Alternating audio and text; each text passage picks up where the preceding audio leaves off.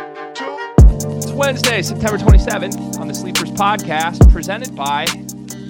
Uh, what are you pouring? Is that. Is this rice? Is this rice in a coffee cup? No, it's uh just a little granola. It's a little Oh. little morning breakfast, little parfait. Got some granola. Got a little bit of uh plain non-fat Greek yogurt. Gonna do a little honey drizzle on this.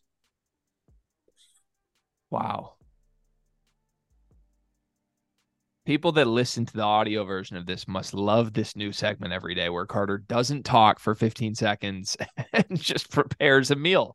Uh, I hope you enjoy your granogurt this morning. Uh, I I put this at over under three and a half more days before this shtick ends for you. What's my longest shtick?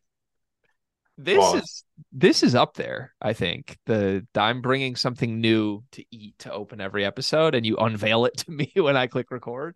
Uh, it's a fun little inside joke for me because I never know what it's going to be, but I I feel you're going to run out of things in three and a half days. Yeah, I don't think it's always been things to eat though. Like sometimes it's been things to drink. Yeah, I mean something to consume.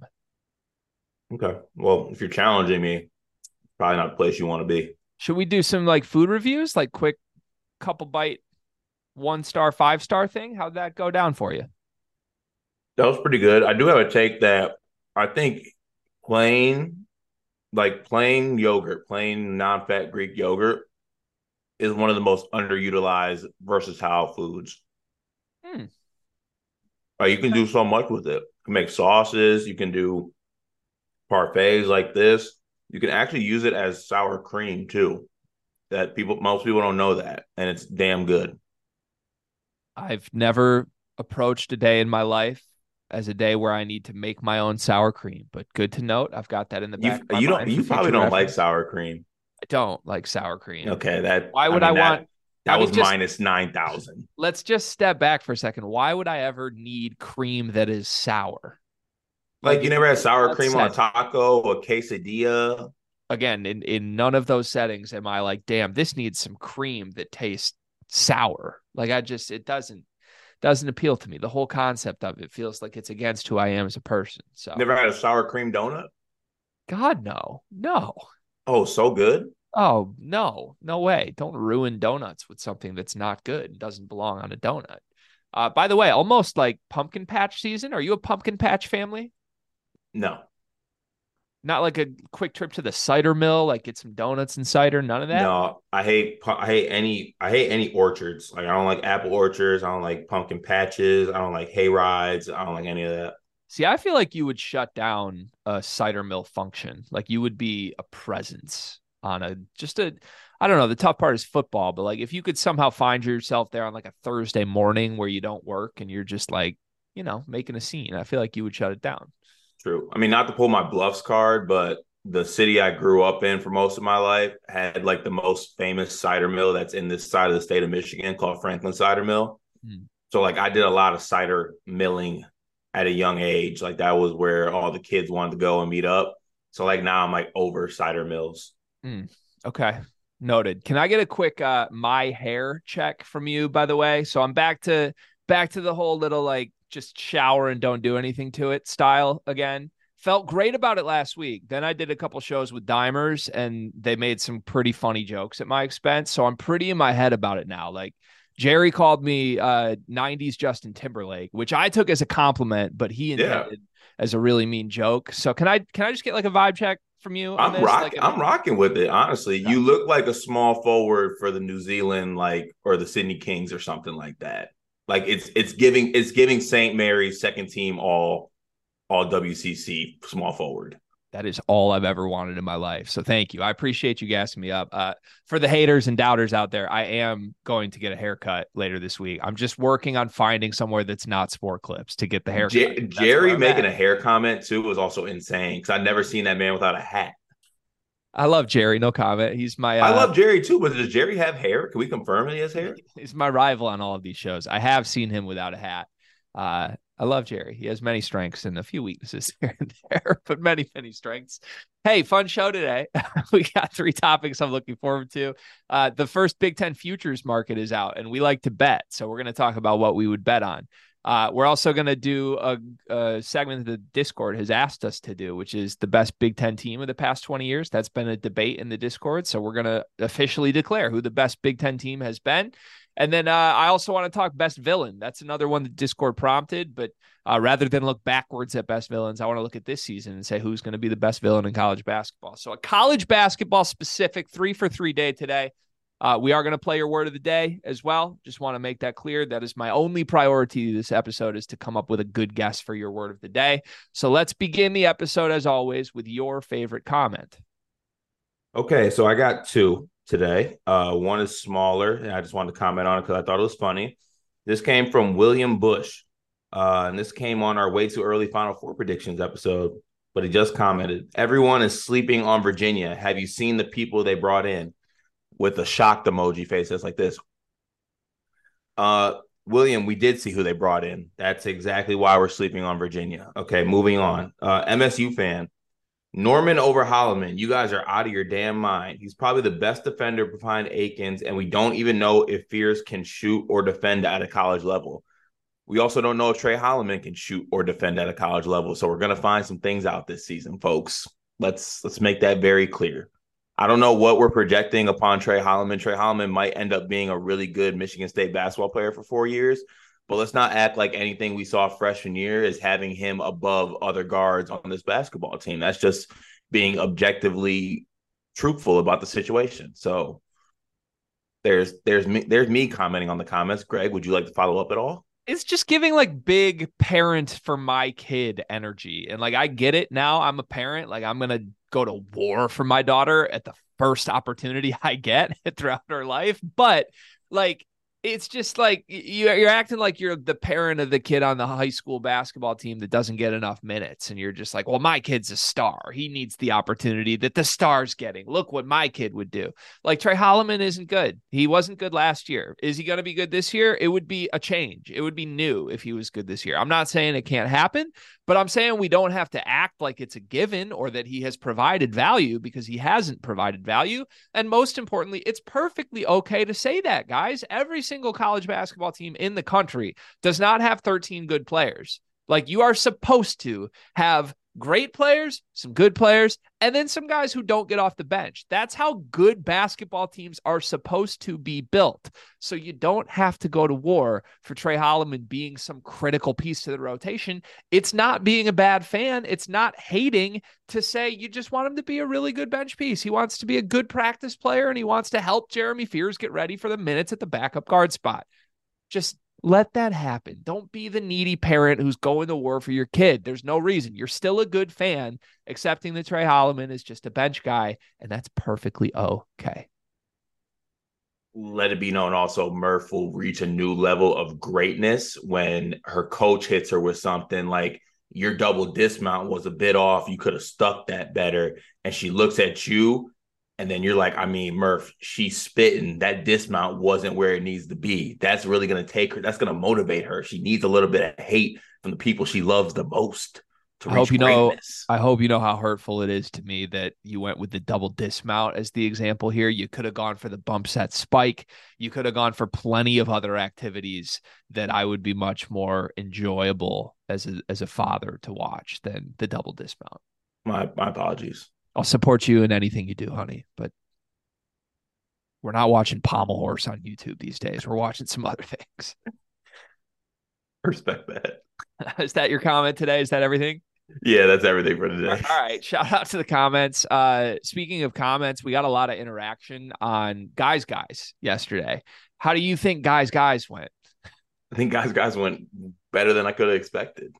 Can we uh can we unveil some of the mystery behind Guy to the world? I feel like Guy has already become a critical character in the lore that is Sleepers, but uh so I, I'm not gonna reveal too much. We're gonna let Guy reveal himself whenever Guy wants to reveal any elements of his life to people. But the point is, uh guy texted us at like 7:30 last night and said just listen to the segment it was great We're renaming breakout stars to breakout guys. We need an over under for how many times Greg says guy in the Discord. And then he goes on to say, My dad did get a little apprehensive at the slavery comment. okay, that's my bad, but I was trying to make it unequivocally clear we are not a pro slavery podcast. So I feel like that's getting lost here. I mean, you could have gone with a lot of other. You, I mean, there's a lot of other ways you could have gone about it, but without, you know, you know, we cater to we cater to our cater to our following, our followers. We cater to people who support us. Um, I mean, you went with the most aggressive word. That's really in your wheelhouse. I'm not saying I'm surprised, but uh, we definitely not pro slavery podcast. Yeah, that's all I'm saying is we are we're not pro that. That's a bad thing. That's all I was trying to say. Uh, but yeah, the like now I'm confused by the text from like is guy in the Discord? Is he not? I don't see, think that, guy's see, in the Discord. That's the most I think. Cur- uh, I don't know what the word would be like. Curious thing for me is this guy like follow me? This guy following sleepers? Like this guy? This guy in the Discord? We we really don't know. I don't think guys in the Discord, but I think someone close to guy might be in the Discord. That's my feel on this we need to find this out. Yeah, I don't know. I mean, hey, no pressure, guy. Guy knows exactly what we're hoping for out of guy, which is another rendition of guys, guys, which we are on pace for for Thursday. I already can't wait for the next guys, guys. So, uh, anyways, thanks to everybody who interacted with it. Also, big, big takeaway from this whole trial yesterday. Uh, lists incredibly easy. People love a good list. Yeah, I, I'm. Are you a list guy? I don't think so. Like I'm I but I think maybe by default I am cuz I don't know, we make so much of our content making fun of lists. I don't want to ever be a serious list guy. Like I don't want people to come look for Greg Waddell's list of something. That's not but I do want to like entertain people with lists like the mid ranks. Yeah. Hopefully I, guys, I, guys. Yeah, I like other people's lists. Like actually for any list like aficionados out there, follow World of Isaac, who does a food list. Great stuff. Yeah, we like World of Isaac on this program for sure. Oh yeah.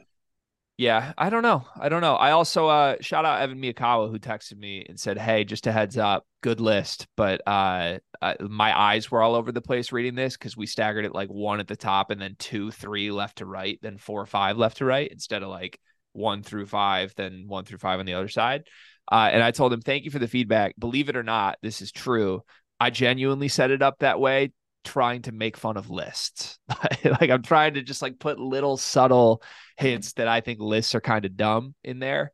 But I think I may have confused people. People may not have. Also, also hilarious that the person that texts you is Evan Miyakawa, who factors in if the wind is moving southwest at 90 degrees and how it's going to affect Baylor's five out offense. I love Evan for the record. Evan, uh, Evan Mia. As do I one of the best resources for everything I do with daily picks is evan.com. So go go peep that. Support Evan Miyakawa, one of the best in the biz. All right. Uh, let, us go to the Discord, shall we? By the way, um, shout out to Coy, who I think is recruiting in the Discord for us. That that was a development from yesterday. We got like a spam alert that I thought our Discord was being attacked. I thought there was like counterterrorism happening. And then Coy was just like, "Oh no, that's me. I had some downtime at work, so I'm I'm hitting up people that haven't paid but joined the Discord." like, Coy, let's go, man. I appreciate you. And it worked, by the way. We got a, a new new user in the Discord. So um, again, if you're if you're joining, if you're thinking about joining but haven't gotten all the way there, we would really appreciate it. Number one, and two, hit us up. I, give us some questions. Let us know why you're yeah. considering, but not over the over the cliff yet. Right. Let us let us know what will get you in there. Yeah. Yeah. We're flexible. Pause. Yeah, I mean, if you want more of Guy, we could make that happen. if you if there's other things, just let us know. We're flexible. Uh, okay. Coy starts us off today with comments and says uh, the top glue guy definition. He has to start he has to be a plus defender and or rebounder. He cannot be a primary ball handler. He cannot be a top three usage guy on the team. And then he gives Da'Monte Williams as his all-time glue guy. Uh, do you like those criteria better than the criteria we went with, which is just less than 10 points per game? Uh yeah, because I, I spoke about it when we were actually going through the list. Like to me, glue guys are guys that actually do fill up the stat sheet and and indirectly affect win affect winning and play on really good basketball teams. So like Da'Monte Williams, Mark Vital, those type of guys. Shit, honestly, I know it was shouted out um actually to somebody who responded to our tweet, but Anton Watson f- falls in that category for me. Like on them really good Gonzaga teams, he was like one of the guys who did a lot of things that the other guys did not do, and uh, it led to winning basketball. So yeah, I do like that. Um, I do like that comparison. Da'Monte Williams is one of the all-time blue guys. Like that's the mold. Ty yeah. Rodgers should be a way better version of Da'Monte Williams, but they want to play him at point guard. Just letting that be known. Yeah, I, I, like the Demonte call out. I uh I think I'd still stick with my or our criteria over that criteria though. But I get where Coy's going with that. Uh, I I really do. Like I kind of talked myself into it, but like I, I think there can be different types of glue. Like uh, in this in a sense, I think the two point guards at the top of the list are glue guys for their team because they define how their team plays, and they're like they could be score first guys, but they're not. Um, but I don't know. Usage is an interesting one because we don't want like ball dominant guys to necessarily be in there, and we did include two of them. So I don't know. I'm kind of all over the place on that. Anton Watson, though, I think he scores too much. I think he's too much of a primary option, even if you think he does the other things. He was 11 a game last year, and this year he might be 14, 15 a game. Yeah, I guess so. I was speaking more, to, I guess, to like two years ago, Anton Watson. Yeah, that's fair. The the prototype, the archetype of Anton Watson, more so than yeah. what he's actually been doing now. Right. Uh, Ryan the Lion comes in with some spice. He says, "Was I the only one who thought Ayo was overrated AF?" Yeah. yeah, sorry, Ryan. Ayo was Ayo was ridiculous he he goes on to elaborate and says like he was good, but I'm taking Kofi over him every time. And then uh, a lot of people responded, starting with Coy, of course, our, our in-house Illinois go-to, who just said no immediately to that, just shut down the idea of Kofi over Ayo. I think that's more interesting than Coy's making it sound. That no, that's an argument. I'm willing to argue the Kofi over Ayo thing. I will listen to that. I think that's a fair argument, and there's definitely points you could make for both sides the Ayo overrated thing is something I will not discuss and I don't think should be discussed in any circles. Here's what I would compare it to across the conference. I think Ayo is basically Jaden Ivey. And maybe you got one extra year of him, but like like I'm not remembering Jaden Ivey or Ayo as these legendary Big Ten players. I am remembering Kofi Cockburn as that. And I am remembering Purdue Bigs as that. Like I, I, was a really good guard who had a clutch gene for one season, and that Illinois team was pretty damn good. Uh, that's exactly how I feel about Jaden Ivey. They came, they went, they were out. like yeah, well, Kofi stayed all four years too. Yeah, but I think that's part of it, right? Ayo, Ayo yeah. truly never really did accomplish anything crazy, and it also like why do I want to say that Ayo had better numbers than Jaden Ivey like ever ever had at his peak? Can we get a number check? I know we're not a, a numbers podcast, but I'll check Ayo. Can you check uh Jay Ivey? Oh, now you're making me do work. Sorry. I'll, okay, I'll do Ayo. I got it. So let me let me let me handle this one real quick. All right, I'm I'm gonna move on while you look up some numbers. Okay. Uh, Dero's SAT just elaborates. He said, "I think it's hard not to feel disappointment or underachievement when a fan base's best recent team loses early in the NCAA's, like IU in 2013 losing to Syracuse as a one seed. Uh, we're going to talk about some teams from this era later in this episode, and I, I'm curious how March performance will affect that. Ryan Lyon elaborates on his Ayo takes. He says, I just don't think Ayo is first team All American level good. He was solid, but Cassius Winston wasn't first team All American as a senior, and his season was way better than Ayo's was, or even Carson Edwards. I don't think was first team All American. I could be wrong though. Okay, so um, let's see. Ayo, best year, junior year, twenty six and five. That's crazy. Wow. Yeah. Also, the year before that, he averaged 16, four, and four and three. And the year before that, 14, four, and three. What did Kofi average on that team? Like if, if Ayo was at 26 and five, what was Kofi doing that year? I don't know. I gotta check that out. Also, sorry, that that last year of Ayo was special. He was shooting 49% from the field and 40% from three. Yeah, that's crazy. I'm sorry. I I take back all Ayo disrespect. That season individually was way better than I remember it being. Yeah, I didn't know it was 20. But I think I think that's part of the problem with remembering Ayo though. It's like how can he be that good and non-Illinois fans barely remember it? You know, like there just there was never like an Ayo moment, I guess. Yeah. Sorry, now you got me looking up Kofi. Kofi stuff here. Kofi that same year was averaging 20 and 11. Wait, they had two guys that averaged 20 a game on the same team? Wait, I'm sorry. Wait, I'm sorry. Wait. E- no way. No way. Okay, hold on. Because the Kofi stat, that was from 2021, 2022, where he averaged 20 and 20 and 10. And then Ayo was I said, did I say 2021, 2022, or did, what did I say? I don't know. I wasn't paying attention. Damn it. Okay, so 2020, 2021 for Ayo, and then for Kofi. Sorry, Kofi was 2021, 2022, but the year that Ayo averaged that, uh, Kofi averaged 18 and 10. That's insane. They had a 20 point scorer and an 18 point scorer per game. That's insane. Yes. What is it? Did did that is that the year they won the Big Ten? Like, don't tell me that team finished like fourth in the Big Ten and didn't do shit in the tournament. No, I think that's the year they won 2020, 2021. Well, I'm sorry, Michigan won that year. Oh, sorry. I just I I I'm just remembering. I'm just okay. remembering. Uh, okay. I mean, tough tough break. Crazy individual numbers, but if like if the guy makes one Sweet 16, we probably remember things differently, right? Like, man, that's tough. Iowa's good. Moving on. Uh, that just made me realize Illinois fans don't have it as bad as they make it seem.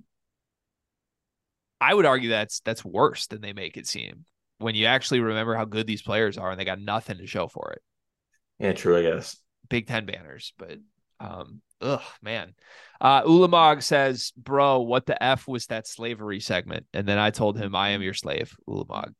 Uh, are you willing, like I am, to sign up to be Ulamog's slave or no?" No. Okay. I'm just, I just want to know, like, what are the you, lengths? You, got, we got to move past we slavery. have to get okay. Should we I ban myself? Ban myself from that word from now on? Okay. Yeah. But for the folks out there that are concerned about it, technically Greg probably does more work on sleepers. So I'm kind of giving my reparations yeah. uh, in this situation. So yeah. Uh, Ulamog says, here's his spin. You are supporting slavery if you don't join the Discord. Greg and Carter are doing work for free. You might as well be paying the poor chaps. I don't endorse that message for the record. Uh, again, I do because he called us chaps.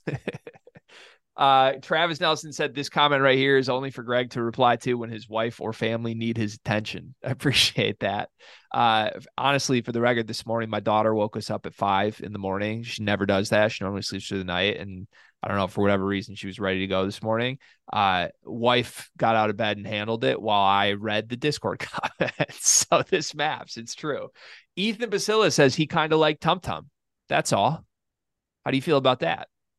Yeah, I mean, I think he restored a sense of faith in the program and he got a sophomore year redacted based off friendship. So he's forever okay in my book. My thing is honestly looking back on it, I think we underrated how special Tum Tum was spiritually because he had some guys doing Bible study that are never ever going to do Bible study again. And that was like, I mean, I just, you can go, he was on a couple of teams with some guys who have had a couple of issues, whether that involves their porn star girlfriends or, or other things. Uh, I just, I don't know. He had a lot of guys doing Bible study. That's all I'm saying. I don't think he should be remembered as Bum Bum, which is what you call him. I, well, half of that is just kind of how funny it is. Like you, you realize that got a couple laughs out of it when you say it. Like someone says, "What do you think about Tum Tum?" You go, "Oh, Bum Bum." Like it's funny. It's funny. It's really unfair though. True. Everybody knows true. it's a- also it's it's very unfair to future assistant basketball coach of Michigan State, Tum Tum there. Everybody knows I'm a Tum Tum guy. I'll go to war for my guy. I think I said I would too. I think he had a lot more value than people. Sophomore year redacted. Give him credit for. Also, uh, if NIL was a thing back when he was there, he would have had a crazy deal with Tums a crazy deal. And nice. I would have loved that as a student and a full time Tums user. yeah, you. I didn't realize until we went on that Big Ten road trip how much you consume Tums. Like I feel like you go through a thing of Tums probably in a month. Well, that was the old me. Oh, true. Sorry. Forgot. Yeah, that that was me before I ran and ate fruit. Now I have no use for Tums. I feel like I don't even know you anymore. I know things, things have really changed here. Uh, Craig says he doesn't use it for cold foam because he doesn't drink coffee. Parentheses built different, but don't hate on the mixing tool. Those are elite. They are very elite. Like you could use it. Don't you? Doesn't Murph do formula? Yes, And do you just shake it? yes, You could. You could definitely use the mixer too. but then you got to clean the mixer. That's an extra step. Yeah, true. It's a great tool though. It's very versatile. Your uh, shout out to your wife, Queen Meg, who uh, I believe watches a lot of our episodes because she was watching last night and gave you some shit for just, I mean, for lack of a better term here, putting the mixer in your mouth. hmm Yeah, yeah. Pro- And also, I didn't wash it. I just probably shouldn't be doing that. Maybe no mixer etiquette from you. Like people say, I have bad beach etiquette. Do you have bad mixer etiquette? you have bad beach etiquette. I have horrible beach etiquette. Yeah, it's a thing. What's that mean? Like you kick sand on people? There's gonna be sand everywhere, everywhere when I'm at the Oh. beach. Yeah, Mm. like I, I don't get I don't get how you're supposed to put a beach towel down on the sand and not get sand on the towel. I've never been able to solve that at all. Um, I don't know, just that and like, you know, I, the sun and me don't mix well. Not a sun guy. I I think he's overrated. Uh, like respect his work at times, but most of the time I think he's providing negative energy to the world. And uh, you, you know, he has such a prominent presence on beach days that it, it gets hard for me not to get in my own head. Respect. Yeah, it is what it is. Matt F says his two biggest pet peeves for drivers. One, when getting on a ramp or an exit during heavy traffic, and assholes try to merge last second to avoid wa- waiting with everyone else. This also causes traffic to be worse as everyone has to brake for them to merge. Yep, hundred percent. And number two, tailgate you in the passing lane while you're passing cars and going over the speed limit.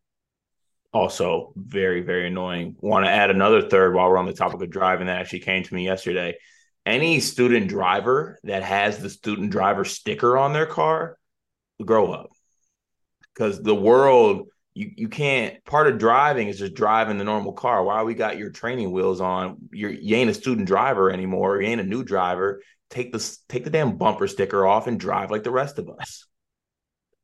I feel like we could do weeks of your issues with other drivers. I had no idea you were a road rage guy, but uh, but that's it's interesting because you and I have been in cars with each other so many times for miles and miles and hours and hours, and I don't feel like you're an angry driver. Not until I'm provoked. But I do feel like in general you can be an angry person. So I would expect like if you actually have all these negative feelings to other drivers that they would come to the surface a little more. I mean, when the bear is poked, the bear acts up. I'm the bear. You just don't think the bear's been poked when we're together? Yeah. Huh. Huh. Okay. Interesting. I'll uh, I'm going to be on red alert whenever we make our next road trip. I'm going to be on red alert. Uh, Tristan Freeman comes in to the Discord with uh, the tweet of the bear that is just eating everything on the table. Um, and then he says, "What is the biggest animal that you would fight off if they did this to you?" For me, I think I could fight off a cheetah. Okay. First of all, no. What, Tristan? A cheetah? A cheetah would tear Tristan's ass up. I'd like to spend one day in Tristan's brain, truly. Um, just one, not more. I think more would be dangerous to my sanity and my health, but one day I'd love to know what it's like. But also based on Tristan's diet, the cheetah might get like two bites in and say this isn't that good, and then just go find some, go find someone a little more more nutritious. I think that I would fight off like a, I think it would have to be a bird animal, like a large bird. Ooh, no, I'm scared of birds. Like big birds, like an eagle attacking you or something. Oh, not not like one of those. I'm talking like a ground based bird, Like a pigeon, like a ground based bird. a, a peacock. Yeah, like one of those, like one of those little Ah, wobbling birds. What that's about an airborne. ostrich? that I think I could. I, okay, I'm not saying I could. I'm saying I would attempt to take an ostrich if needed in this situation. Okay, I could rock with that. I think I would. That'd be a pretty good pick. Like I could go. I could score with a flamingo for sure. Yeah. Um, I Just a wouldn't fear ground that. a ground based bird. Like yeah, I but like also that animal, the the bear that they're referring to. If anyone hasn't seen this video, I've seen labs bigger than that bear. If that bear got on my table, like I would easily square up with that bear. That that would not be an issue. but also like I'm I'm not a fight guy. Everybody knows that. Like my whole aura screams I'm not a fight guy, but like I I would not actually fight any animal in this spot because like I've been around your dog, who is the smallest dog I've ever seen in person. I'm terrified of your dog. I hate that. I mean, like if Pierre want if Pierre wants beef with me, I'm running away from Pierre. That's the problem. That I mean, have you ever thought to yourself if Benji snapped, would he be able to kill you? No, I see. I think if he snapped, he would kill you. it, there's it, I don't think it's possible. Okay, you really sleep. I his first move would have to be the killer move. His teeth are like this. Like one of Benji's he would, front he- tooth are he'd like have this. to, he'd, he'd have to get me at like if Benji, if Benj came after me at night when I'm full asleep and said I'm going for one bite for the kill. If he got that bite in the right spot, then maybe. But if I wake up to a miss from him, it's over for him. Like that's that's all it would be. So he has one shot. I'm not saying he couldn't do it, but I would put it at like 20% chance he could get me in that situation. That's crazy. What I mean, if you flip that with Pierre, what do you think? No, because he's just too small. Benji's small though. Like Benji's, Benji's got big. wingspan. He's not big. He's not big. If Benji gets on his hind legs, he can put his two front legs on your shoulders. Can he not? Barely. Okay, that if Pierre did that, he's getting to my shin. He's not big. He. I don't think he's getting me. He'd again one shot. He'd have to get me. Uh, Fam replies to the bear tweet and says, "Whoever's casually filming this is a savage." Uh, why do I feel like that would be you in this spot? Like, Yeah, it Like, would be. Yeah, I feel like you'd be out for content in that scenario and not solutions. And Yeah. then uh final comment of the day. This one I, I appreciate this comment so much. We're talking bears, we're talking mixing tools, we're talking bum bums, all these jokes. And then Malik just comes in at 821 in the morning and says, What if for the exhibition games we start Booker and Carr? I feel like Hall is still not fully ready on all levels. Your thoughts? I love the mindset, Malik. I do. I truly do. always ready for it, always. Uh, do you do you have an actual response to that? I do kind of like the idea of that, to be honest with you. I wouldn't mind it, uh, especially because the exhibition is coming against some pretty good competition in Tennessee. So, uh, and a Tennessee team that, if I'm not mistaken, they got a lot of front court depth as well. So, I think it'd be a good, maybe a good test for them. But also, if you want to take the Caton Kinnick method, you don't want to throw your young bulls into the fire like that. They don't got enough front court depth because their best front court players in Ann Arbor now. But um, maybe they got some other guys. I don't know. I, I would not do that, at least not game one. That is a lineup I hope we see at some point, though. But uh, I think Izzo's going to be loyal to Malik. My thing is, I think Malik Hall is way better served as like a do everything sixth man than he is a starter. I think he's had plenty of opportunities to be a starter at Michigan State. Uh, for years, people wanted him to basically take Joey Hauser's spot and push Joey to the bench. Joey got a lot better. Malik never did. So maybe that leap comes in the final year for Malik. I know he's had injuries. I know he's had um, some other stuff going on as well. But to me, I don't I don't think Michigan State's at their best if Malik Hall is in like a 30 minute role on this team. I think he honestly th- can I do my whole Michigan comp thing I always do? He reminds me of like ha- perfectly halfway, 50% in between Brandon Johns and Isaiah Livers. That's how I view Malik Hall. And people want him to be Isaiah Livers but he's 50% Brandon Johns. like he's more useful than Brandon Johns ever was, but that's just not a guy you can count on to be a 30 minute starter. And now there's these higher ceiling, more talented guys that uh, for me, I would be rooting for Malik to play a bench role behind these guys. You might get a lot of pushback on that comp, but that's honestly insanely correct. Yeah, isn't it? Doesn't it feel right? Yeah. Like, Yeah, that feels that's right. He's halfway between. Like he has games where he's Isaiah Livers and it's awesome. And then he has three weeks at a time where he's Brandon Johns. And you're like, dude, what is going on? So Yeah. um, hopefully he puts it together because that could be a really good player. But I think there's some things there that scare you a little bit. So, all right. Fun day. Thanks, comment section. Appreciate you. Uh, we've got three topics to get to today, starting with some betting talk. Big Ten futures. Uh, I don't even know what book this is. I got this because Dylan Burkhart at UM. Bovada. Oh, it's Bovada. Okay. Yeah, don't ask me why I know that. That's terrifying to me. Bovada has now released their uh, odds for Big Ten regular season champion. And I'm intrigued. I'll just say that. Let's go through the important ones here. Purdue is the favorite, no surprise, plus 220. Michigan State plus 260. Then you've got a big drop to Illinois at plus 800, Indiana plus 800, Maryland plus 900, Wisconsin 10 to 1, Ohio State 12 to 1. Michigan falls in here eighth at 20 to 1. Northwestern 25 to 1, Iowa 30 to 1, Rutgers 30 to 1, and then you've got the three long shots beneath that that we don't need to spend time talking about. So, uh, what do you make of this? I want at the end of this segment, I want like you have three bets to make. And what uh, are your three bets? But I was going to say, I have an idea for this and how okay. we want to approach this. How, how? you have a hundred? You, you have a hundred dollars.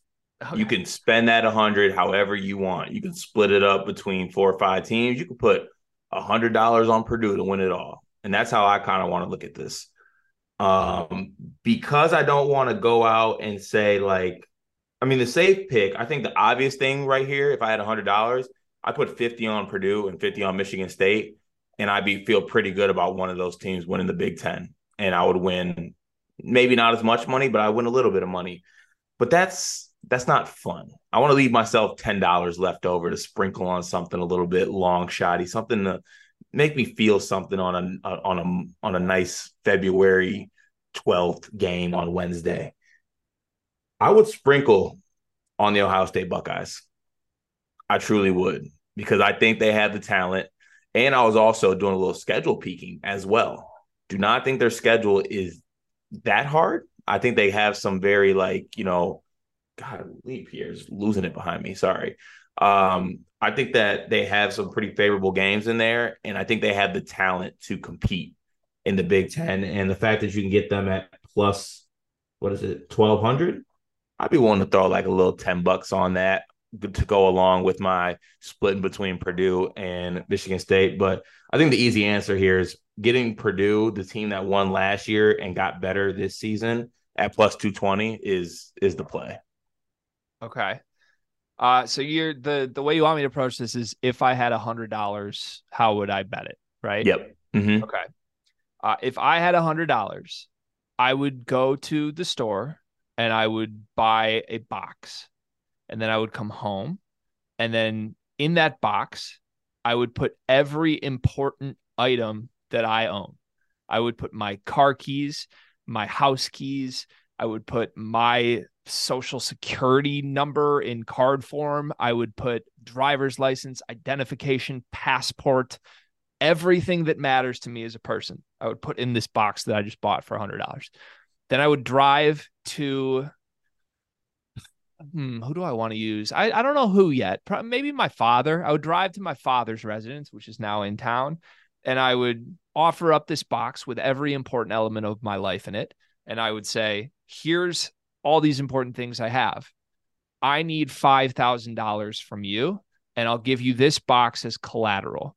I am going to take $5,000 and make us both rich, but I need a $5,000 loan. Here's my box of collateral. My dad would say, Okay, here's $5,000, son. I'm holding on to your collateral, though, and I'm going to ruin your life if you ruin this. I would then take the $5,000 that my father just gave me, and I would put $5,000 on Purdue plus 220 to win the Big 10. this is this is ridiculous. Like how how how is this team 220? I don't understand it. They were so clearly head and shoulders above every other team in the Big 10 last year. They return everybody that matters and also add some splashy things that might solve some of their issues. We've talked about it at length, but uh, the only thing that makes sense to me here is if if you truly believe Michigan State is on par with Purdue.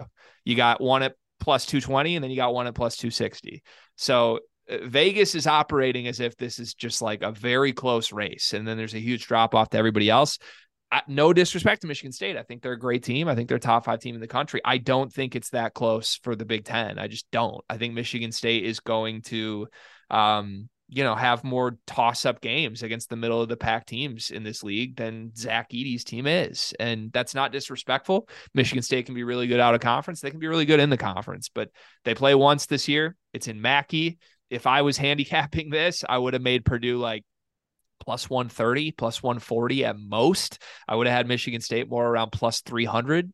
And then I would have everybody else above 10 to 1. Like, I, I can't even believe like Illinois and Indiana are eight to one. I think that's horrible value for, for teams that are really far behind the two at the top. So, yeah, that's what I would do. Um, I, if you want me to consider some long shots, I wouldn't advise doing this because I don't think there's a world where a team that's not Purdue or Michigan State wins this league. But um, I think the best value of the middle of the pack teams is Maryland or Ohio State. I like Maryland nine to one. I think that team should have better odds than Illinois and Indiana, and they don't. And then I think Ohio State at 12 to 1 underneath Wisconsin is a little crazy to me. So I, this does beg this. Dylan UM Hoops uh, made a good point. Like he wishes there was a thing you could almost like buy and sell your bets, like a stock market situation. Because if I could bet on Maryland or Ohio State being better this season than their odds suggest they should be, and then cash it out in the middle of the season, I would love to bet on that. But there's just no reason to bet them to win the Big Ten because Purdue or Michigan State is going to do that. Uh, I will say the plus 130 to plus 300 Michigan State is a, is a little bit disrespectful, but I understand the sentiment. I, I agree with you 100% that getting Purdue at plus 220 after what they did last season and uh, for all intents and purposes getting better this season um, the, getting them at plus 220 and them only being, you know, which is like a 40 odd difference between that and Michigan State is crazy. Um, what do you think it should be then? Like if, if my proposed odds were were off to you, what do you think it should be between those two?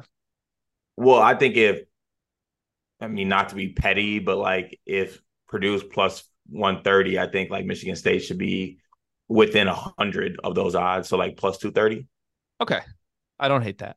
Yeah uh, for some reason the the extra whatever it was like the extra 170 that, that just didn't sit right with me i don't hate that i i was trying to think like what would i need michigan state's odds at for me to bet them and i think like if it was three to one i would think that's good value could could also get great odds with my theory that purdue's not going to care as much about the regular season this year yeah, I get. I mean, it would all come down to Painter getting too cute, like we said the other day. Like, is he resting guys that he shouldn't be resting? But I mean, look, man, they ran away with the league last year.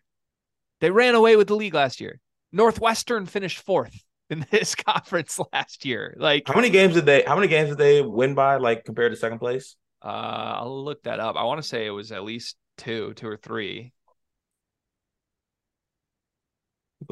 If it's two or three, are you calling that running away with it? Yeah.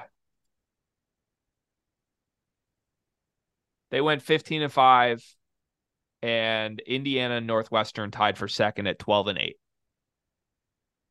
There were well, hold on. There were 9 teams in this conference that had between 8 and 10 losses. One of them was really Michigan bad year State. last year for the Big Ten. Well, it's going to be the same or worse, right? Like we we just did the whole top 25 players thing and we're very underwhelmed by everything across the board in this conference. So yeah, I, but I, no, but I, but I think Ohio State will be better. I think Maryland will be better. I think Michigan State will be better. But but that's not those teams being better doesn't disrupt Purdue being like separated from the pack though, right? Like if if Ohio State's better and they get two extra wins against Nebraska and Minnesota this year, that's not threatening Purdue. See, no, but I think that those teams getting better can affect Purdue. Like those teams being bad, those teams were bad last year in my eyes, and some of those bad teams almost beat Purdue. So I'm I don't know. I I think I I agree with you. I think we're on the same page with Purdue being you know uh the top tier in this conference. I think you're stretching a little bit too far. Like they're just unbeatable by other teams in this conference. Not unbeatable. I've said I think three losses wins this league this year. I think I think you got to go 17 and 3. I think Michigan State and Purdue are both likely to go 15 and 5 or better. And whoever wins that one game is going to have a big leg up. But like I, I think all the other teams are looking at eight losses or more again. There's going to be a big middle of the pack. So it's really take your pick between Purdue and Michigan State. And like I said, I'm just I'm very surprised. I'll be curious. I know it's Bovada. I'll be curious if DraftKings and FanDuel come out if it's similar because yeah. there's a gap there. There's a small gap. Judging off Bovada odds, it should be different on on others. They're they're a little quirky with that, I would say. But so so before we do move on to the next topic, so you don't think the Big Ten conference is better this year? No. Okay. Well, but why, but is that because Purdue is better than sorry, they were last I, year? I should I should redefine this. I was interpreting that question you're asking right now as if we're looking at it outside of the top two. Like cuz I'm I'm taking it in the conversation of does it is it harder or easier for Purdue to win this league this year? And you can throw Michigan State in there too. If we're just taking the conference as a whole, I think the league is better because I think Purdue's better and I think Michigan State's better. I don't think anybody else like Maryland and Ohio State are better. Yeah, on paper they should be. I would hope Ohio State's better than a five and fifteen team. like Mar- Maryland went eleven and nine. Are they thirteen and seven this year? Maybe. That's a great year if it happens. But like that to me, the middle of this pack is it's all interchange. Like Illinois should be around the same, if not worse, in my opinion. Michigan got worse. Uh, Rutgers got worse. Iowa got worse. So all these middle of the pack teams, I, I think as a whole, are not posing a bigger challenge to the best teams than they did last year.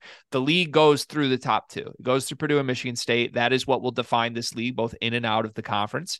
And I think it's fair to say the Big Ten is stronger, mostly because of Michigan State's leap that they should take. But um, no, as far as like threatening Purdue, they're going to have as easy of a time in this conference as they did last year. Like 15 and 5, what they did last year, I think is the lowest possible outcome for Purdue in conference play this season. And if you're going to threaten them, you better find a way to go 16 and 4 or better. And Michigan State's the only team that could. But again, a lot of work to do to get to 16 and 4 for this Michigan State roster. Got you. Is that fair or you disagree with that? I, I don't I don't I, I, it's because when you explain it to me, yes, like I agree with you, it's fair, but I I just don't know. Uh, I just think okay, I guess this is where I'm coming from. I think that Ohio State and Maryland's leaps are not from because you mentioned that Ohio State was what five fifteen last year. Yeah, that that what it was. Yeah. I don't think it's like a leap to like a middle of the pack team. I think like Ohio State's t- taking a leap into like top four type territory. So they're going to be like that much better. Um, but that also doesn't challenge the whole like at worst, those top two teams are going to go 16 and four or, or, or 15 and five, whatever, 16 and five, whatever the conference schedule is. Um, but when you just look at it individually at, on a team standpoint, even though Purdue got better and Michigan State got better, the fact that the other there are some teams you could pick out that got better, they'll be able to challenge those teams. But then you kind of counter counteracted that with the whole, you know, the Iowas aren't going to be able to challenge as much as they want to, and the Rutgers aren't going to be able to challenge as much as they want to. So I think I'll still stick with the Big Ten is better as a conference, but also like you're you're right at the same time. I think we're both right. Yeah, I I don't know. I just think like there's more teams in that middle of the pack that got worse than got better to me. Like Northwestern's way worse. Uh, like they're gonna lose Audige and that hurts. Indiana's way worse. They lost TJT and Xavier. Uh, Iowa way worse. Lost Keegan Mur- or Kris Murray. Michigan way worse. Lost everybody. Rutgers way worse. Lost their two best players. So like that's the Yeah. whole that's the whole middle of the pack, and we're picking out Maryland and Ohio State just because shit. Ohio State lost their best player. like Oh, uh, did they? their most talented player. That's what you tell me. Okay. I was gonna say that. That was that was about to warm my heart more than you know. I'm just saying. I'm just saying. We'll see. I yeah, it's gonna take a special year. And uh plus two twenty. Really? plus plus two twenty? You're I'll scoop that up so last fast, last man. thing, last last thing. How many Big Ten teams finish in the top twenty five at the end of the season? Two. Two. I yeah, I won't get cute. Uh, I think it's two. Mhm. I'm gonna go. I'm gonna go three.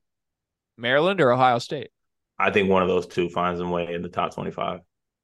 I think those are the only two that could. And Illinois, I guess. I, I'd say those five have a chance. But Does your theory go to shit if like we get four top 25, 10, top 25 Big Ten teams, or, or will that just reflect the country not being good? I just think I think we fall for this every year with the Big Ten. At least we have the last three or four years. Like they end up with five, six teams in the top 16, and they're supposed to be great and nasty, and then it gets to crunch time and it doesn't happen. And we, I mean, I think we've broken down what what the issues are, but um, I think there's a lot of opportunity in a 20 game schedule in this conference to look better than you are because you're racking up wins against Minnesota and Nebraska. And there's a lot of winnable games, man. Like if you have a pulse, if you have a pulse, you should win 12 games in this conference, is how I feel. And there's a lot of teams that don't have a pulse that are going to look like they have a pulse because they scratch and claw. Like Michigan was horrible last year, right? That's we're, we're comfortable saying that horrible team, right? Yeah. 11 and 9 in the Big 10 last year. It's insane. like this, this, conference isn't good and it's they lost so much talent. They're not going to be good again. It's on Purdue and Michigan State and to a lesser extent the Matthew Mayerless Illinois team. So, who knows? Should be fun. Okay. Uh moving on. Best Big 10 team of the past 20 years. Fun little hypothetical here. There's been tons of good ones. Some of the names that have been called out in our Discord include the Indiana team of uh, Oladipo, Zeller, Watford, Hulls, the Michigan teams back to back of Burke, Stauskas, Hardaway, and then Stauskas, LeVert, GR3. Uh, Michigan State's redacted Cassius Winston team. If you wanted to, you could probably put the Cassius Winston Xavier Tillman team as well in there. I would even accept the Denzel Valentine Bryn Forbes Michigan State team that was very good. Uh, going down the list, Wisconsin, Sam Dekker, Frank Kaminsky, nasty team, made a national championship game. Um, Illinois, if you wanted to, I would listen to like an Ayo Kofi year after we read that team's numbers. I don't think we're going all the way back to the Dee Brown Luther Head era. I know we said like best of 20 years, but uh, I think we would probably just pick the Dee Brown Luther Head team if that if they were included. So let's yeah, go. Post. I think I think we're probably keeping it like the, the in the in the tens, 2010s, 2020. Yeah. If you want to pick one of those teams, let's go post that year then. And then uh, I, I don't know that I mentioned it. Purdue, the Jaden Ivey, Trevion Williams, Zach Edey year. I think last year's Purdue team deserves mention here. And uh, if you wanted to include one of the Thad Matta Ohio State years, I wouldn't fight you on it, but I don't know which one it would necessarily be because I'm not counting the Oden Conley year. And outside of that, I don't think they had a. I mean, they probably pick like what, like Duane Washington, Liddell. I, that that doesn't belong in this tier. No offense, but was I Malaki think, on that team? You know, maybe. No, maybe. Wait, no, I don't think so because I think Liddell came back for another year, but Washington left, and I think Liddell played one more year with Malaki, if I'm not confused. But I might be wrong on that.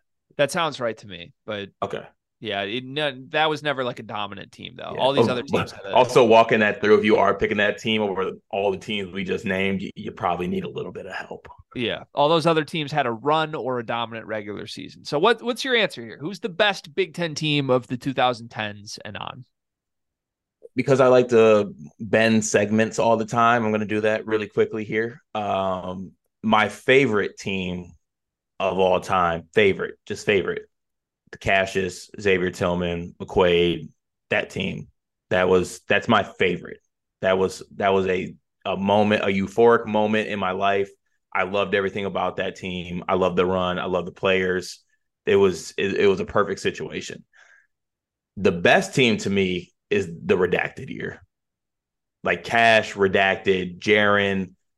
I mean, that team was just disgusting. Langford, uh, that, that talent wise, that was just a really, really good basketball team.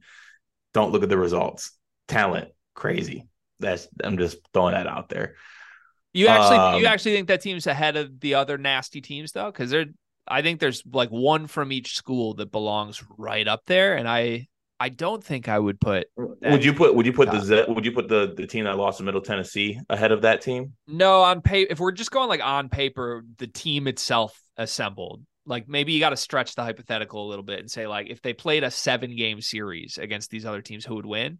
I think the team with Cash and Bridges and Jaren would redacted would win. I think I think that team would win in like six against the Zell and Bryn team. So, but I I don't like if you if you made that team play a seven game series against the best Michigan team, the best Wisconsin team, the best Purdue team, I don't think they win many of those series. Uh, I'd have to look at it. I mean, shit. Cassius and Cassius was playing some of the best Michigan teams, and he did beat y'all. So Cassius did not have a great record against Michigan. I don't know why you're throwing that out as a number. He was basically 500 against Michigan in his career, even though he had the more talented team three of the four years. Was he basically 500? You know that for a fact?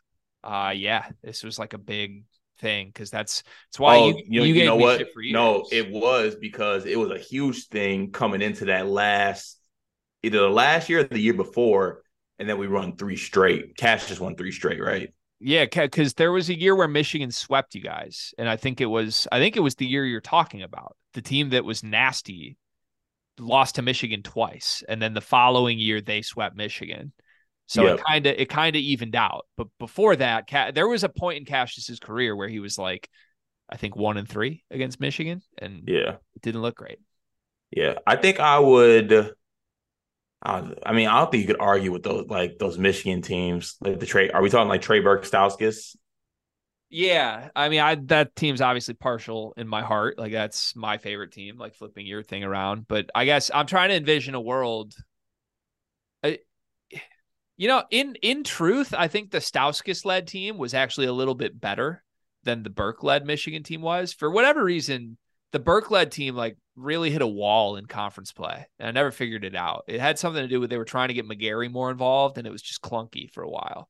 But the next year, when McGary was on the court before his suspension, uh, like Stauskas, GR3, LeVert, Derrick Walton, Zak Irvin, McGary was like peak Michigan powers, and that team was ridiculous. God, Zak Irvin really ruins that team for me but he was just in a sixth man sniper role. Like he, I know, but he still just ruins it for me being on it. They had a lot of iconic moments too. Like I think if we're picking one out of these groups, um, like you got to have some moments that are like, you know, what'd you do in the big moments? And Michigan that season had Stauskas like he hit a buzzer beater basically from a step inside half court at Illinois, and then turned to Illinois student section who all had like Canadian jokes for him and just like mean mugged him. He had the blow kisses moment at Breslin. He had a game winner at Kohl Center. Like Stauskas was that dude that year, and it gave them an extra element of that. Um, but I think like if you if you took your Michigan State team and the the redacted year and made them play a seven game series against either one of those Michigan teams, I think it goes seven. And I think I'd give the edge to the Michigan teams. There's one team that's not Michigan or Michigan State though that I'm willing to put in the in the conversation as maybe better than all of them. And I'm curious. Uh, I, I, actually think I have an answer that I unfortunately don't want to say, but I think they are the best team with results, right? With results, ooh, that, that's yeah. not who I'm going with then, because my team didn't have results. Uh, I'm going with Wisconsin.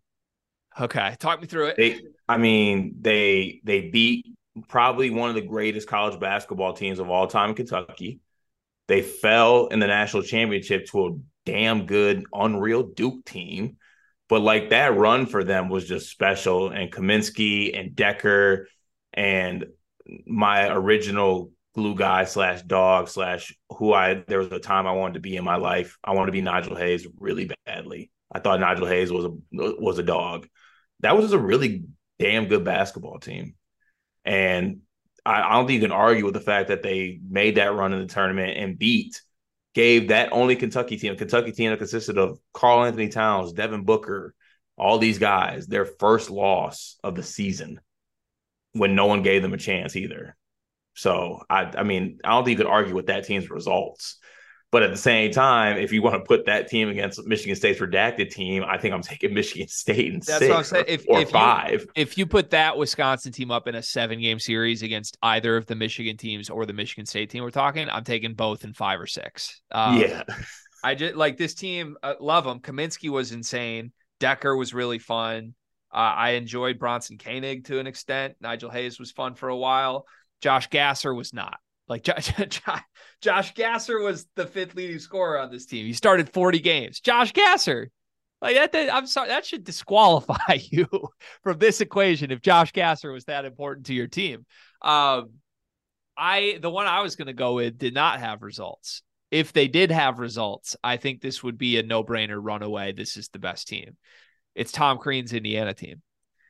And I think if we if we judge it by the seven game series thing, truthfully, I think I would take the Zeller, Oladipo, Yogi Ferrell, Jordan Hulls, Christian Watford, Will Sheehey six. Yeah. I think I'm taking that in a seven. I even over my Michigan teams. Look, they played my Michigan teams. Those teams overlapped, and Indiana won in Ann Arbor to win the Big Ten that season. They lost to a Syracuse zone in the tournament, which will always haunt me because I, I think I picked Indiana to win it all that year. But um, for my money, man, I mean, like think about how good Victor Oladipo was. He was so good. He, he was, was the, bro, he was so much fun to watch. It's so fun. He was the runner up for National Player of the Year. I think he was the second best player on that team. Like that's crazy. Like Cody Zeller was that good, and Oladipo was also like they had two guys who should have been first team All Americans. Jordan Hulls is one of the best, most fun, just pure shooters there's ever been. Uh, Christian Watford, incredibly fun and had a big moment of his own. Yogi Ferrell was like blossoming from like this fun little recruit to like he's gonna kill the Big Ten for three years. Like everything about that team was fun. They were chippy. Uh, if that dunk Oladipo had against Michigan had gone down, we would never ever talk about anything else. And yeah, I think at their peak powers, like they ran so well in transition, they shot so well. I just don't know how you beat that team. Yeah, I think I'm. I think we're aligned on that one. I'm with you. That team was disgusting, and Will Sheehey being the the sixth man was just the the cherry on top. It was perfect. And then they had that one dude who had like a buzz cut and tattoos who never got off the bench, but he like, I think it was like Derek Elston. He was like their 11th guy, but it, everything about him was like built in a lab for me to like because he was the perfect 11th guy. The only thing I, I, feel like we're not giving enough love here at all to any of the Purdue teams. Because you could what, you could have you could have picked the Hummel era, you could have picked Carson Edwards era. Was was was hum, Hummel was like 2009 though, wasn't it? Or was that we're writing like, off that. We're saying that was too early. I think uh, that's the reason I did, but okay. it might not be like uh, if we're if we did go back that far, like I think I would want to put like those teams with JaJuan Johnson, E'Twaun Moore. Um, yeah. Let's say we we're not allowed to though. So would would you would you put the Carson Edwards team or the Jaden Ivey team or the Zach Edey team in this conversation or no? I would put the Jaden Ivey team in there, I think, over the Carson Edwards team, just because of the pieces around Car. Like, who's the center on that car? Those Carson Edwards teams? Arms, I believe. Was it? Yeah. Uh. Uh-uh. He had. He. I think he had some Haas overlap and then some Haarms. Yeah, I just didn't rock with those two dudes. Yeah. Uh. Not great. Like you talk about Gasser, like when you say Haas or Haarms, uh. those guys had good years at least, though. Um, Haas did. Haarms. I don't know, but yeah. yeah. But like the version of Stefanovic that Carson Edwards had, love. And, and who uh was what was his name? Uh number 14 hit the it uh Cline. with Ryan Cline? Cline? Ryan Cline, yeah. yeah. Tyler Cline's brother, NFL brother, by the way. Uh, that fact. Like I, I did love those Purdue teams. Or no, I'm um, sorry, I'm confusing him. Totally confusing him with uh, Grady Eifert. Tyler Eifert was his brother. Grady oh, Eifert oh, was a Purdue player. That's my bad. Ryan Cline does not have an NFL brother. well, you had me convinced. You could have rolled with it, but sorry. Yeah, I think I would. I think I would go with the Jaden Ivey teams though.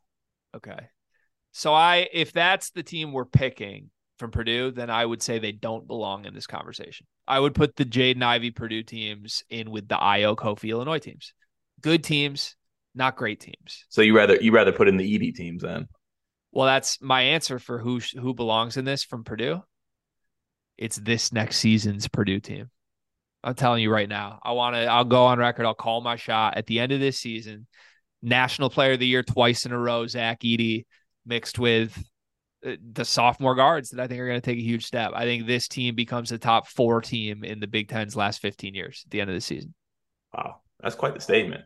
It's quite a statement. I'm willing to, uh, like, God forbid, if they just flop, like, there'd be a lot of receipts on me, a lot of pitchforks out. Uh, are there any concerns with the release of the photos of uh, Fletcher Loyer looking like he didn't touch anything this summer? Yeah, so I'd like to address this. Uh, I'd like to address this as a guy who also was terrified of the weight room for the first 16 years of my existence, into really 20 years of my existence. Um, as long as you know you got it without the weights, I'm okay with it. I'm okay. I'm like, would I have liked to seen a picture of Fletcher Loyer in the background. His biceps look a little bigger, a little more wor- width to him. Yes, absolutely. Would have loved that. Uh, I care much more about what he's shooting from three. That's what I care about. And lifting can throw off the three, by the way. That, that can be an issue. Like also, it's a whole different shot when you can bench 40 pounds more than you did in the fall. So I uh, I reserve judgment. Don't love it, but reserving judgment. I'm I'm very concerned. You're very concerned. I'm very I am I'm extremely concerned because I think a lot of Loyer's issues and walls that he hit uh coming into last year were because of injuries. And I think if you're stronger, more durable bodies, more adept to things like that, I think you can prevent some injuries like that a little bit more. Is this a Loyer family issue? Is this a little too much Clarkston privilege? I don't need to work for what I want. I, I didn't say it. I'm just wondering. I'm just wondering. I don't know. Brian Waddell looks great. he that. probably. I, I I do picture like Loyer went to go to bench press and then out of nowhere, Dane Fife like ascended from the ceiling and put the bench bar down and said, "No, you're a Loyer. Yeah, you're a Clarkston Wolf. Go leave the weight room." Fletcher, come with me. We must assess Republican candidates. um, all right. Uh, we didn't mention for one second here, we did not talk about Iowa at all. Do any of the Iowa teams? I mean, they had the, the names the Basketball Jones threw at us were crazy. National Player of the Year twice in a row, Garza, two Murray brothers, everybody else like Pat McCaffery's good. All these dudes are good. Does, does it matter? We we can't we can't factor him in because Fran didn't just didn't accomplish. You get there has to be some accomplishment here for this to matter. You have to put family aside sometimes for the greater good. He did not put family aside. It's I would argue it's more impressive that Fran built that roster at Iowa though than anything else any of these other teams did. I think that the two most impressive accomplishments here are Wisconsin beating that 38 and 0 Kentucky team and Fran getting Luka Garza, two Murrays, and uh, uh, all the shooters, Wieskamp, uh, what's his name? The kid that went to Kentucky, CJ Frederick, all these dudes. He got those dudes on a roster in Iowa City. That's more impressive than losing in the first round, like a That's, bunch of these other teams did. I definitely respect that. Yeah, could have done more.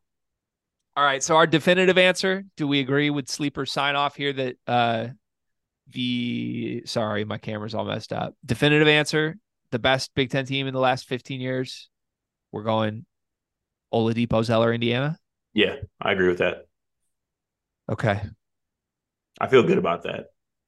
Yeah, I think it's a fun answer. Kind of bummed I feel like, not. I feel like you don't feel good about it. I it's I I don't know. Like it's just I wish any of these teams did anything in March. Like that's why it's it's kind of leads me back to Wisconsin or one of the Michigan teams that made it that far, you know? Like Yeah. I I don't know. I still feel good about it. that team was just nasty. Yeah, okay. Uh, if it was a 7 game series, I do. I think that Indiana team tops. Okay. Final segment of the day. Oh, my bad. Didn't see you there. You've been finding the, a void in your life, something that you need a sense of community, a sense of want, a sense of being there what better place than to join the Sleepers Media Discord where we have a community, we have discussions, we have engagements, and we have betting advice in there for anyone who wants to get into that betting world. We are more than happy to be your betting Obi-Wan Kenobi and lead you to the greatness of maybe greener pastures and more money. But for the small price of $9.99, if you join on the web, don't join on mobile, join on the web. You can join Sleepers Media Discord and you can have the safety and the beauty of being able to talk to me and Greg at any time you want. And we are active in the Discord. So I don't know what you're waiting for. Join the Discord, Sleepers Media, 999 on the web. Do it now. Who's the best villain in college basketball? Using the term best because we like villains here. We, we enjoy villains. We've had some relationships with some villains. And uh, this is a, a, a question that's come up in the Discord. Uh, I actually want to give a, a shout out to somebody uh, who was asking for a segment on villains, and scrolling through if I can. I don't know. I'll find it in just a moment. But anyways, point is, uh, I want to talk about this upcoming season, not the last ten years, because I think we've named a lot of the big names in the last ten years already. Who do you think will be the best villain this year? And is it someone who already is a villain or becomes a villain for some reason in college basketball this year? Hmm. So as I thought about this, I automatically went to the default villain setting, and you pick the tall white player from Duke. Uh, and you go with the easy answer. It's it's Flip.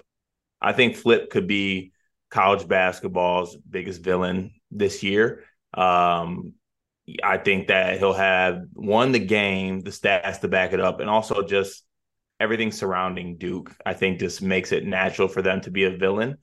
But I also just had one come to come to me right now just a second ago, and I know you're not going to like it, oh, but boy. I have a theory here, and I haven't worked it out yet. But I'm definitely going to formulate some more opinions on this moving forward. But this is the initial thought process here. Caleb Love becomes the biggest villain in college basketball this season. In his in his in his redemption arc, he becomes the biggest villain because everybody hates Caleb Love right now. You can there's a very few people who out there pull for Caleb Love. And in every place that he goes, he's going to be a hated player. That's how he is going to be. And I think part of his redemption arc that he could have this season as a player will have a little bit of a villain to him. Like he's hitting these big shots, he's doing this thing, and he's letting the crowd know about it. And Arizona's a good basketball team, and he plays good basketball. So there's a world where I think Caleb Love turns into a villain this college basketball season.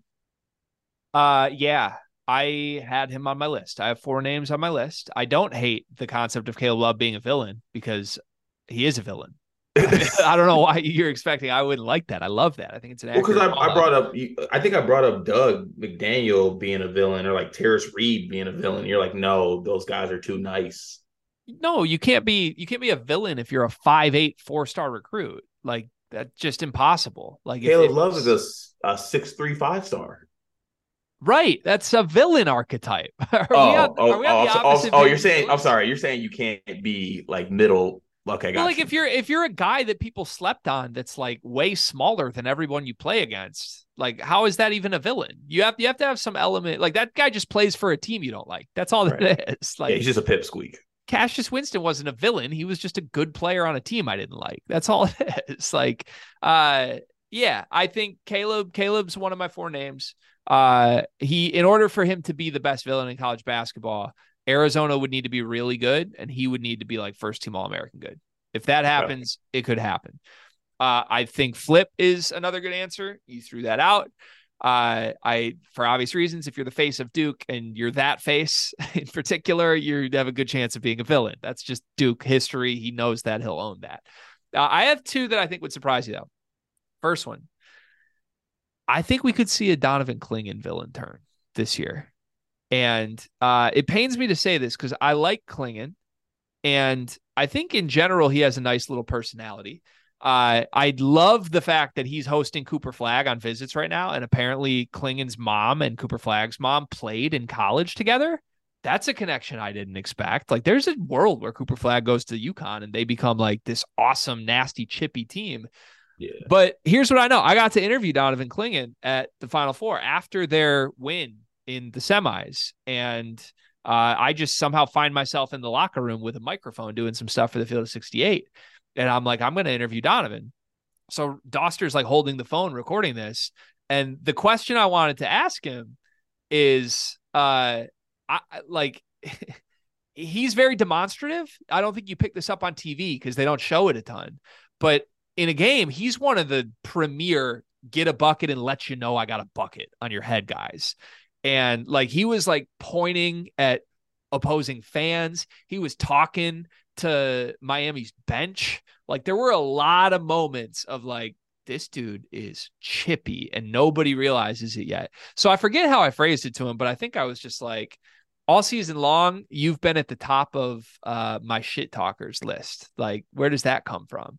And he kind of like laughed and was just like I get that shit from my family. Like I'm wired like that. And I was like, oh, like no, nah, he's he's got this.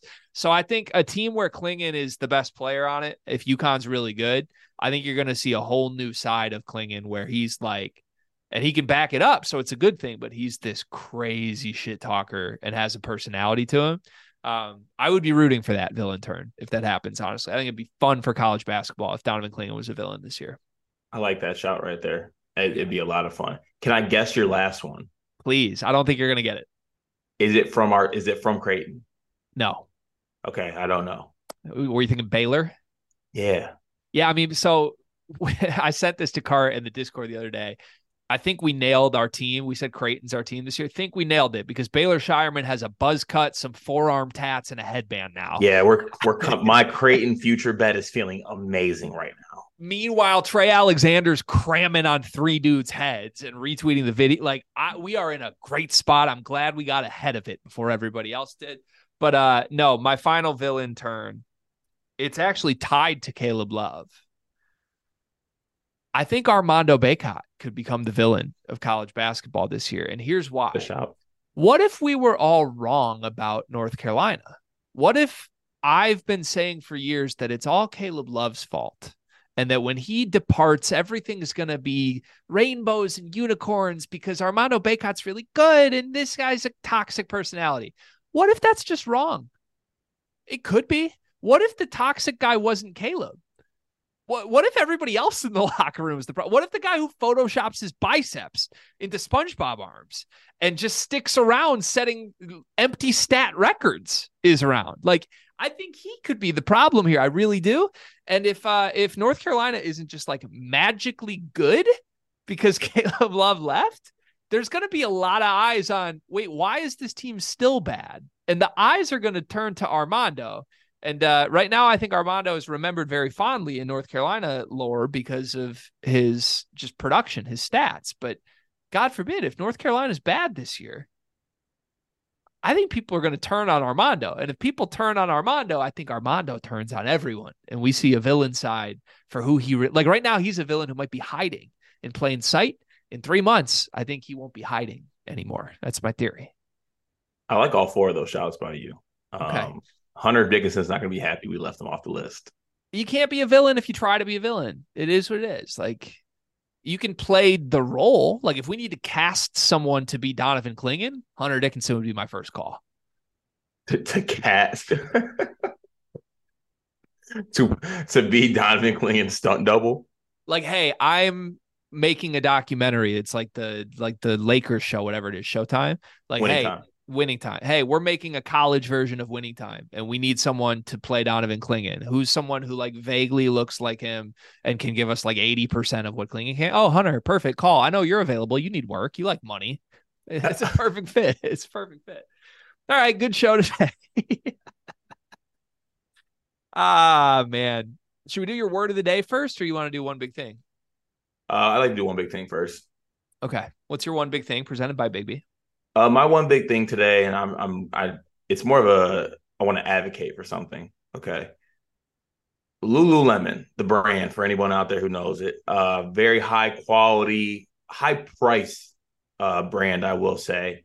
Um, so as much as I want to buy a lot of Lululemon, I can't just because I simply can't afford it. But Or uh, yeah, I mean, when it comes to Lululemon, it's it being poor is okay. Um, but I will say this: I made the leap of faith and I bought the three pack of Lululemon boxer briefs. And let me tell you, I don't know if I can wear any other pairs of underwear anymore. This three set of underwear, boxer briefs, is the best thing that has honestly happened to my body in a very, very long time. I mean, my wagon is secure. My Johnson is supported. It is a great pair of underwear. If you don't believe me, just go out and splurge and spend a little money. Buy that expensive pair of underwear. It'll be amazing. Go do it. I promise you, you won't regret it. I love Lululemon. I've never disagreed with a one big thing more than this, though. I uh, I am not in support of you discussing your wagon, your Johnson, or your willingness to be poor on this program. Okay. That's what's up. I just like I didn't know. I didn't know I was podcasting with someone who identifies as poor. I mean, Lululemon's a different different level, man. I mean, I the the three pack of boxers was like 80 bucks. Yeah. Um, I don't know what you want me to say, man. Smells poor. Smells poor. I don't know what you want me to say. I, that's not the brand. That's not what we've built. That's not. I mean, that's not why we're charging for a Discord now, my friend. Buy yourself a pair of Lulus. All Sorry. right. Uh, my my one big thing presented by Big V today. Uh, I I'll go. Can I go sentimental route? I haven't gone sentimental route in a while. Yeah, please. I'm sure, I'll go sentimental. Uh, I want to just say on record, I think for the first time I've ever really verbalized this, I just want to say I really love being a dad. It's like the greatest. And I'd, I'd like to just talk for like 30 seconds about it. So, my daughter right now is like just this week, she's starting to laugh and not like giggle. Like giggles have been a thing for like a month and a half. Like she recognizes the face, she smiles when you wake her up, all that, and just like a little like little laughy little noise.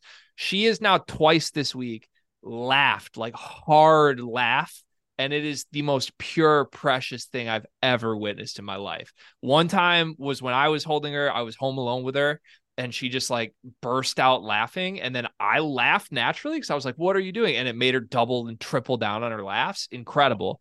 And then uh, the cuter one was last night. She was getting a bath at night. Her mom gives her a bath every night and our dog goes in there because he wants to just like be around her at all times. And she like looked down and made eye contact with him and just started cracking up laughing like she now recognizes our dog's face and loves him and laughs. So most pure cute thing ever. Uh, i'm like having a blast. She woke up at five this morning which sucked because she normally sleeps really well but um like i just like i've decided this is the most fun thing. Like i like other things. I like podcasting and i like betting and other things. Uh, this is by far the most fun thing. Being a dad is great, man. Wow. I love this. I love this fatherhood journey for you. Thank you. I also love that Mal figured out how to send stickers of Murph on iMessages. The best thing that's happened to the group chat too. Yeah, I still don't get the stickers thing, but it's it's it's great by the way. And we'd be remiss if we didn't also say shout out to shout out to Riley, who is currently a a father as of last as of Saturday. I didn't know if we were allowed to break this news, honestly. Oh, are we not? I oh, don't know. Ah, he didn't post about it, did he? I don't know. All right, you might have to edit this out. he, said, but... he sent some private text, but damn it. Sorry. Okay, edit this out. It's okay. It's shout out to him. I don't think he'll have a problem with it. Okay. Sorry, Riley. He might have a problem with it. He does. Yeah, he probably will. Okay. Will. Yeah, we'll we'll edit it out. Okay, thank uh, you. Let's do your word of the day. Guess it. Uh, I have three written down, and I think all three are wrong but I, I made the effort to write it down today. I'll give you three guesses because I don't think you got it. My first guess is counteract. No. My second guess is individually. No. My third guess is peak. No. What was it? Advocate. Yeah. Damn. I didn't feel great. I didn't feel great about those three, but I did write them down.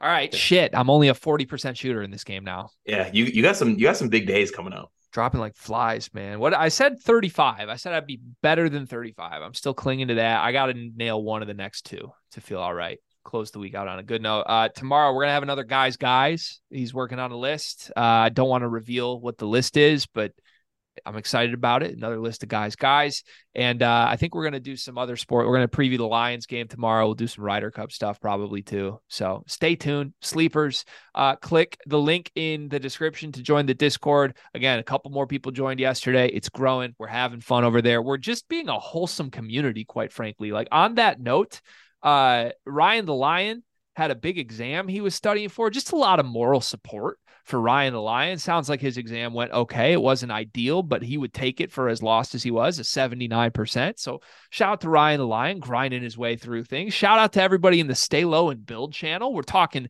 healthy habits. How can we all lose some weight? What are our target goals?